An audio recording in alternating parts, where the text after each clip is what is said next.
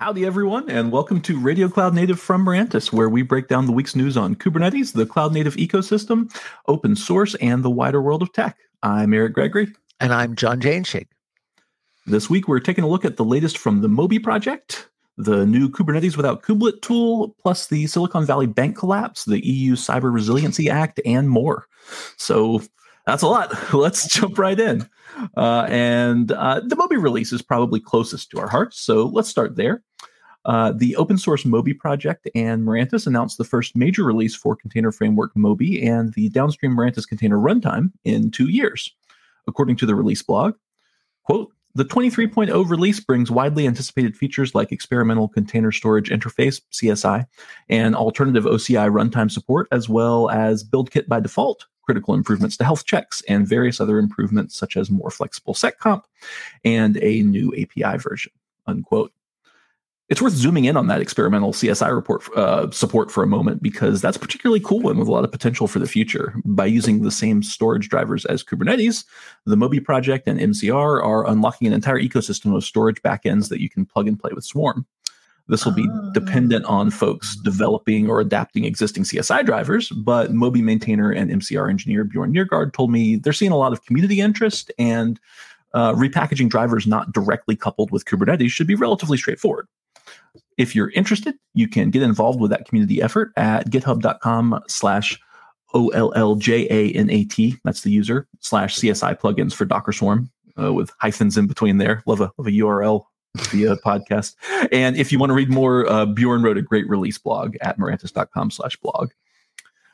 So let's uh, let's stick in container land for a moment before we get to all the all the big you know world scale events uh, john you saw a good comparison of kubernetes managed services providers right i i did um, i did elliot graebert who was director of engineering at skydio uh, wrote a medium post dated february 1st it was a while back but still very current it seems to me in which he he meticulously compared eight of the top uh, cloud kubernetes providers he calls them managed kubernetes but this is not you know what he's talking about is places you can go click a couple of buttons get a cluster uh, he compared AWS, Azure, Google, DigitalOcean, Linode, Scaleway, IBM Cloud, and OVH Cloud. Um, and he did the job right. Um, he set himself the challenge of using Terraform for fun, a single Terraform file, he says, to, to provision each system.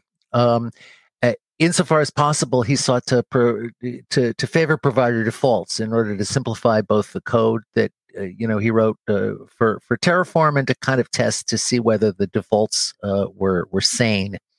Um, and he invoked uh, Helm charts um, provided by the the software makers uh, to install. Uh, you know, a, practical workload that was PostgreSQL and the Coder platform, which is a, a platform, self-scaling platform for provisioning developer work workspaces on Kubernetes. Very cool thing, in fact. Yeah. So, hypothetically, this is, I mean, this is kind of step one of trying to set up a Kubernetes cluster for developers, right? And yeah. it should, in theory, not be a big, fat, hairy deal, right? um, uh, PostgreSQL wants a persistent volume.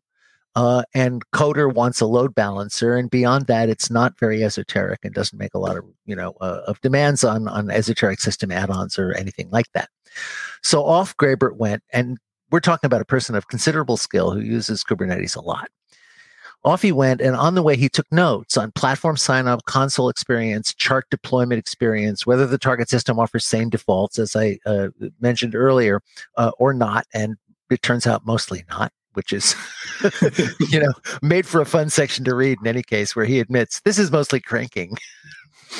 and he even did a, a cost analysis of all eight providers, right?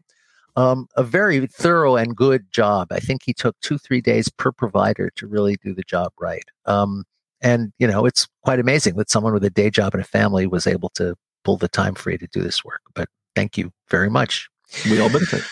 Um, so he says in several places uh, in this medium piece um, that he shaped his attitude in what we think, anyway, is a very intelligent way. He says the goal is his goal was to get stuff running so that he could go back to writing code. And that's kind of a philosophical position that we hope a lot of people are taking these days with respect to, to Kubernetes. We think that's what most devs and DevOps folks should be prioritizing, where you can leave the platform and certainly with a hosted and you know a cloud-based Kubernetes service, you should be able to leave the platform engineering to the provider, who should be finishing out platforms to enable developers to be maximally productive. Period. Right.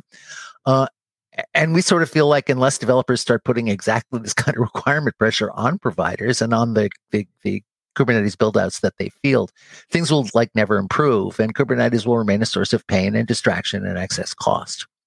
So, some highlights of Graebert's findings. Top of the heap for overall developer experience and cost were Linode, DigitalOcean, and Scaleway.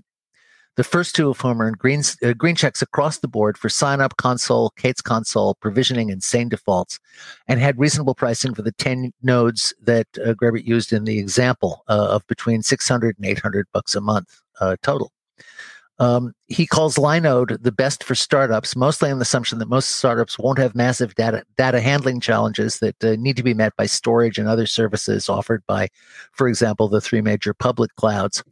Um, if you're looking for, in other words, a pure Kubernetes experience and you have light requirements for ancillary services, this may be a good answer for you. Um, of the majors, he says Azure is the best for Kubernetes UI experience, deployment speed on his example, and on several other metrics, um, but maybe less so on general console experience, which says is very complicated, and availability of sideline services, in which Azure perhaps lags behind the other two majors. Um, it, it's worth reading the whole thing though and not stopping with a summary the article is is very well written it's very well organized um, and it includes a lot of valuable commentary on user experience specifics issues he encountered with helm chart deployment thinking about hardware types under kubernetes and expected performance uh, and various provider strategies for you know giving you the hardware that they give you under their Kubernetes clusters and whether these are good solutions or kind of, you know, loss leader solutions. Hmm. and uh, uh, several qualifications about his cost analysis, which was necessarily provided just for node costs and didn't include networking because his example was not making realistic, you know, uh, uh traffic demands. Right. Um, so, um, really, really excellent job and an impressive, fun read, which you know will take a you know a, a deep person maybe thirty minutes to dig through. Um, uh, and uh, finally, thanks uh, to Mr. Graebert for the shout out for Lens, which he says is quote vastly superior to any other dashboard he's seen. So, Woo-hoo. thanks a lot. Well, uh, speaking of Kubernetes and Kubernetes tools, uh, the official Kubernetes blog showcased a fascinating new tool called Kwok, KWOK, which stands for Kubernetes without Kubelet. The project simulates very large clusters with many, many nodes on a local machine. So you can test the scaled out operation of Kubernetes controllers or other tools without consuming tons of real world resources and burning money along the way. The announcement blog from Shiming Zhang, Wei Huang, and Yibo Zhuang defines Kwok's principal advantages as speed, compatibility, portability, flexibility, and performance, noting that you can spin up a simulated cluster more or less instantaneously and, quote, simulate thousands of nodes on your laptop without significant consumption of CPU or memory resources, unquote.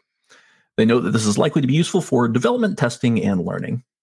Uh, I gave it a download, and it really is just trivially easy to get up and running uh, on the Mac anyway. You can just use Homebrew and install with uh, brew install Kwok, which installs the two major components, Kwok and the CLI tool Kwok Control or Kwokctl. Uh, then it's just a simple Kwokctl argument name demo create cluster and you're off to the races uh, there's some overlap with use cases i think for minikube or kind and i could see it horning in on some of their mind share but the the real highlight uh, really seems to be the many node simulation. And I'm kind of guessing a lot of folks are going to have it installed as one of several options for these kinds of jobs. Have you had a chance to play around with that at all? Uh, I haven't. I haven't yet. But uh, but yeah, when I when I ran across this article, I immediately pointed it out to to friends and and relations. Um, it's a really interesting project. They have, um, to some extent, simulated node functionality enough for you to actually begin to get an idea of what resource consumption will be.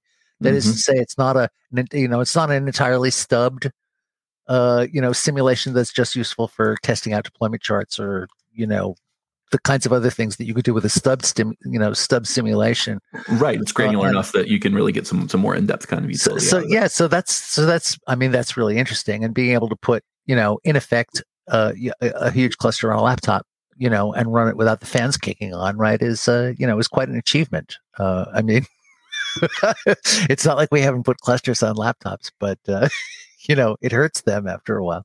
Or have to pay a cloud provider to uh, do that testing. Indeed, indeed.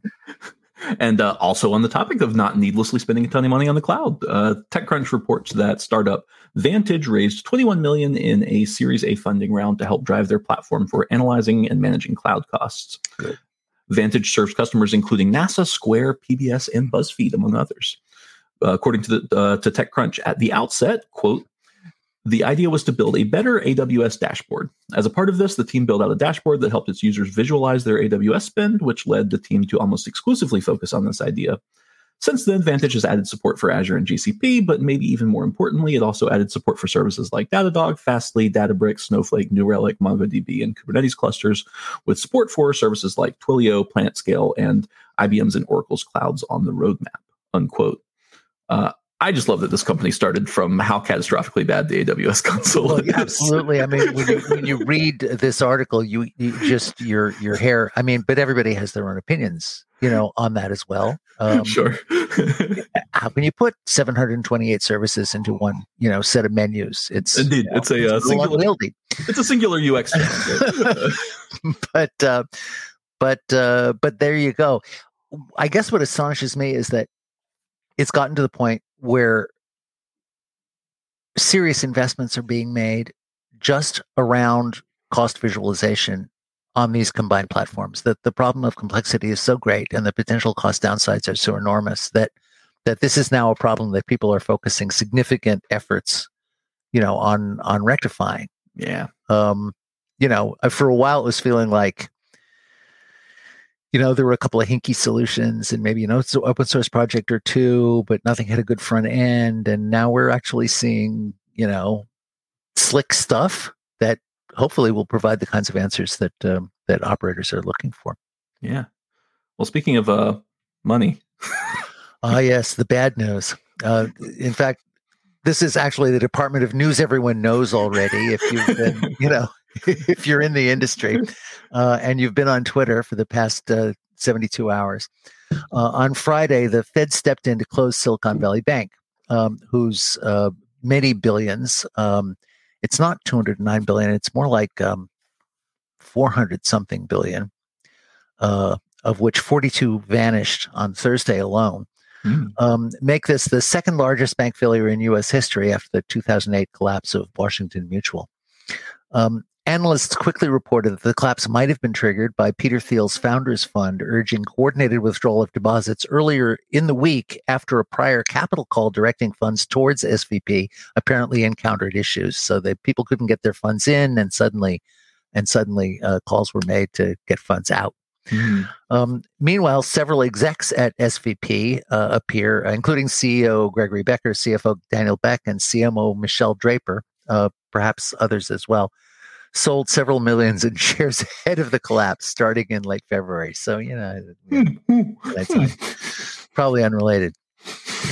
Um, SVB is, of course, also kind of a unique case because it's a big bank where many startups keep their cash. In fact, uh, startups in in uh, um, conventional uh, electronics, high tech, and um, and bio, uh, life sciences uh, are in there.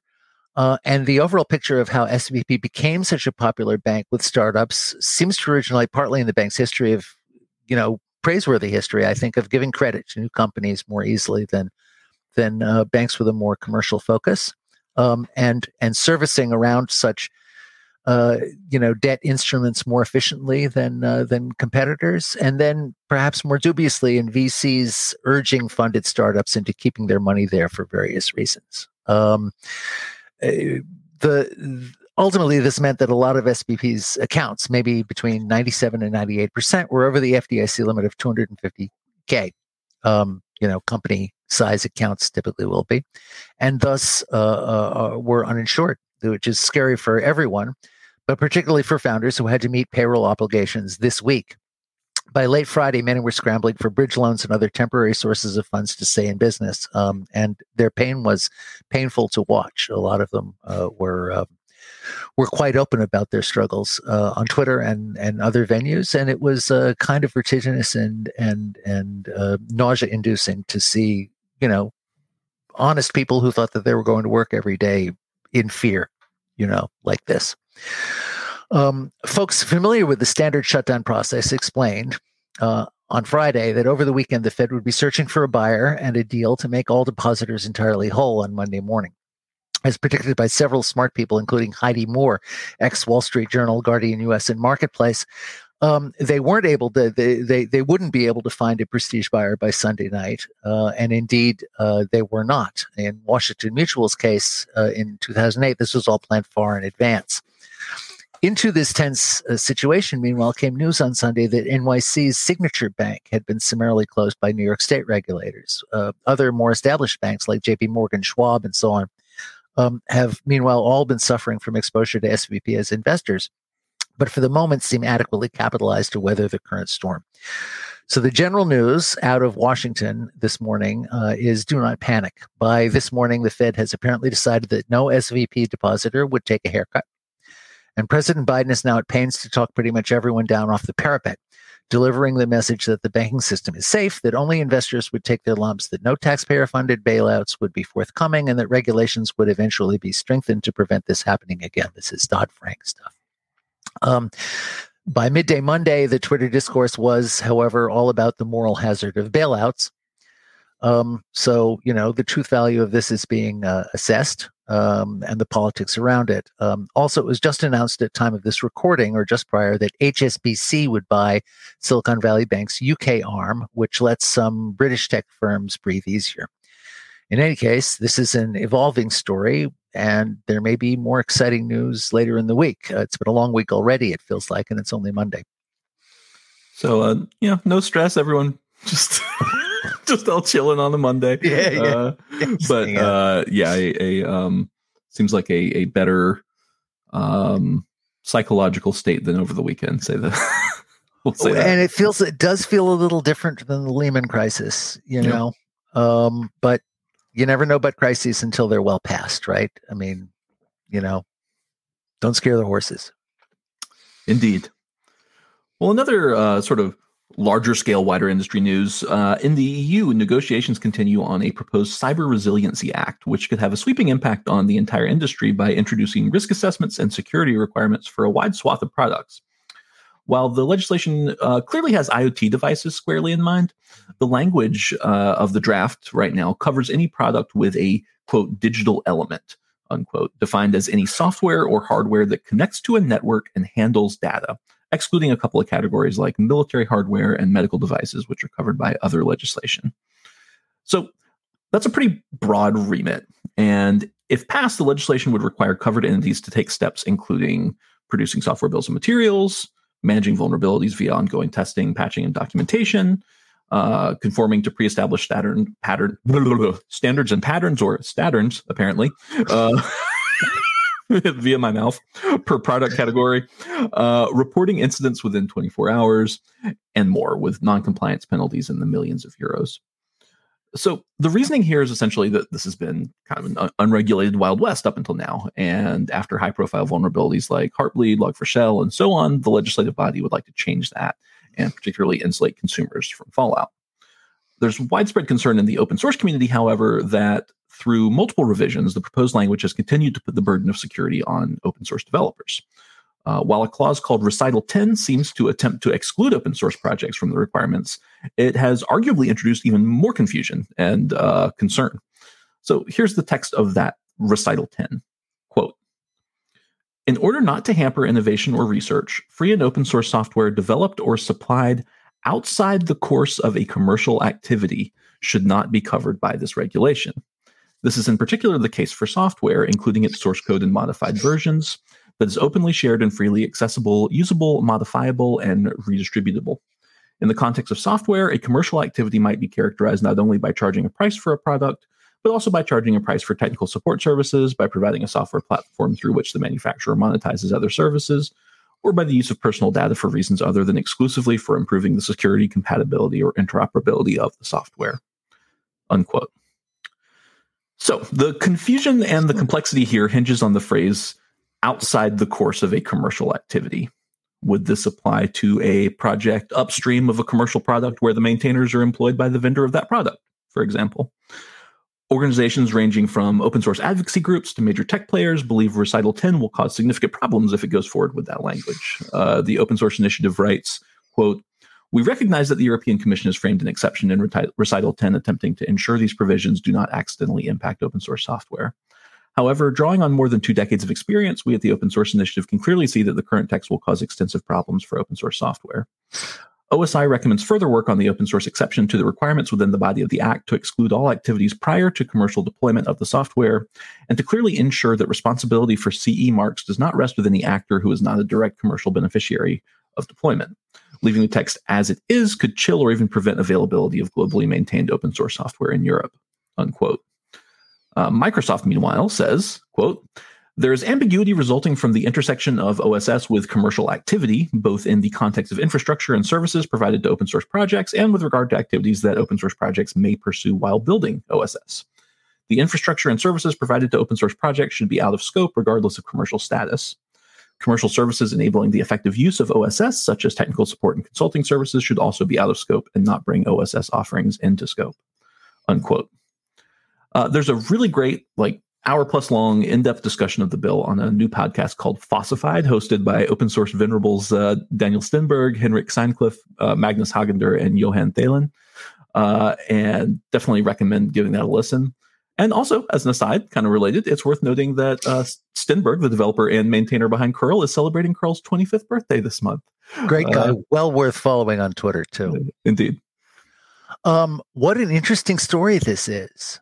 Um, for IoT devices, I mean, when you think about the kinds of projects that might be involved, this goes down to like stuff that drives messages across light arrays on Raspberry Pi hats, and you know, I, I, I, it's it's hard to imagine that such projects, such fine grained projects, eh, eh, would ever be required to get you know, to get a CE mark and maintain you know, yeah. and, and, maintain security standards. Uh, you know, it, it's it's certainly one thing. I mean, if somebody comes up with an open source framework for for devices that they expect an entire industry to adopt, and they have a way to monetize it, that you know, the their direct monetization of it would be would be the you know the the the trigger uh, that brings them you know the obligation to secure it. But otherwise, why? I mean, Indeed. Anyway. It'll be curious to see how this plays out. Certainly will. And that's it for today. A, a note of uh, of uncertainty, but hey, celebration for 25 years of curl. You know, yeah. we'll the Ides of March, March is coming up. I mean, you know, it's a good. It's a, it should be a good week.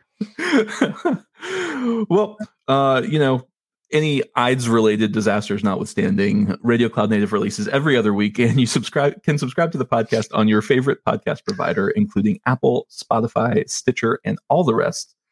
Thanks for listening, everyone, and we'll see you in two weeks. Bye bye.